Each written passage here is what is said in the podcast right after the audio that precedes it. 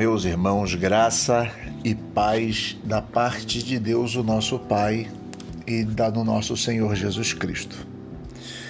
Eu queria hoje estar com vocês, trazer uma palavra a vocês, uma reflexão, e eu espero de coração que esta reflexão sirva para que possamos continuar a caminhada da nossa vida apontando para a direção correta e eu tenho, na verdade, dois textos que servem para nós percebermos que, diante das missões que temos na vida, a ação que Deus tem, a ação que Deus faz e o que Deus e como Deus nos, nos digamos, nos prepara para caminharmos primeiro texto está em 1 Reis, capítulo 19, versículo 9. Só vou ler o 9 para nós entendermos a passagem e podermos refletir.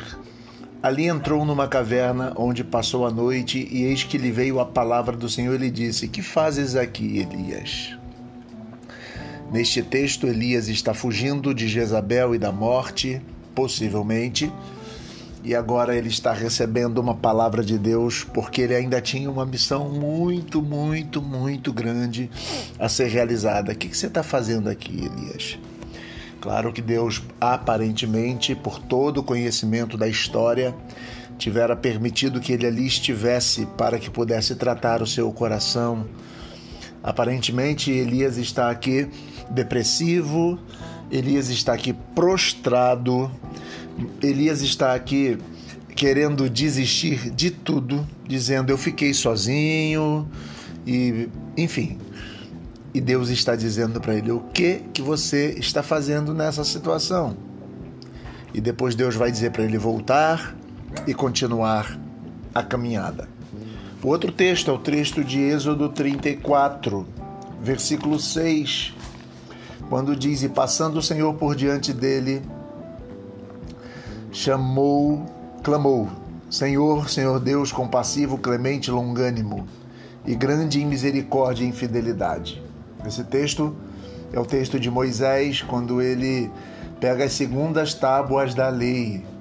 Moisés, que estava agora, já digamos, é, numa grande caminhada sendo empreendida, ele tinha quebrado as primeiras tábuas da lei e agora pegava as segundas tábuas da lei. Vamos nos lembrar bem da história que Moisés estava vivendo diante de tantos problemas é, com o povo de Israel. Eu acho que os dois textos têm um paralelo muito significativo, muito significativo que eu queria é, que nós pensássemos hoje. Esses dois homens de Deus eles estão no mesmo monte, no Horeb, ou chamado Sinai. Esses dois homens estão vivendo uma situação de incerteza, de angústia. Por que não dizer um estado de depressão? Mas, mas é, ambos parecem viver um momento que dá vontade de desistir. E Deus pergunta: O que fazes aqui? Para Elias. E quando Moisés ele tem um encontro de novo com Deus, ele percebe a presença de Deus como um Deus compassivo, misericordioso, enfim. Ele percebe um Deus que dá forças para ele continuar a caminhada.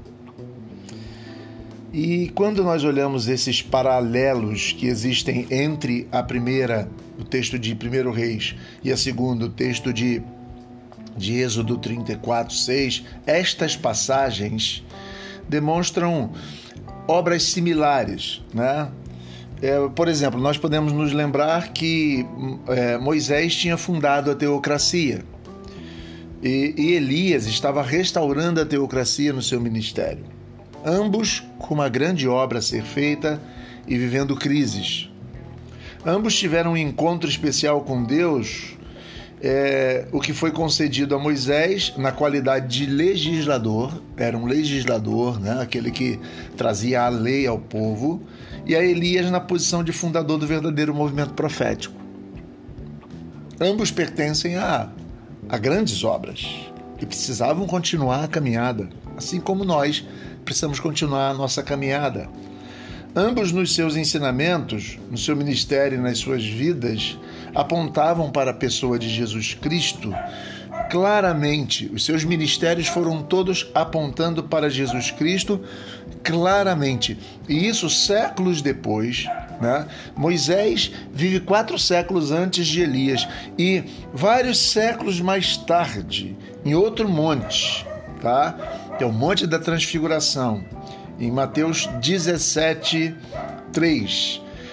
Ambos aparecem na transfiguração ao lado de Jesus Cristo, quando Pedro tem aquela experiência, Pedro, Tiago e João, de vê-lo transfigurar-se, a ponto de dizer que estava lá Moisés, Elias, apontando para Cristo. O que isso na teologia aponta é dizer que ambos os ministérios tanto a lei dada por Moisés, o legislador, quanto os profetas, vindo através da profecia de Elias, ambos apontavam para Jesus Cristo.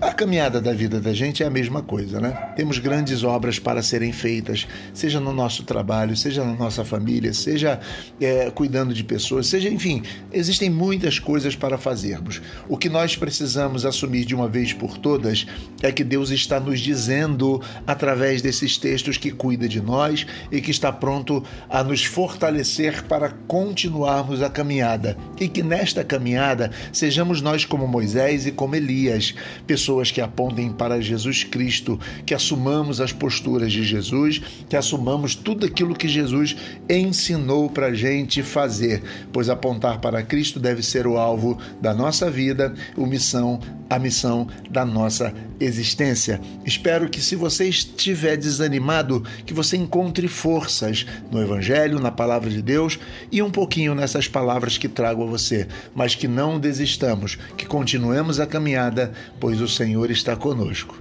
Deus abençoe, Deus guarde você, te dê paz, te dê um restante de dia de muitas alegrias, em nome de Jesus.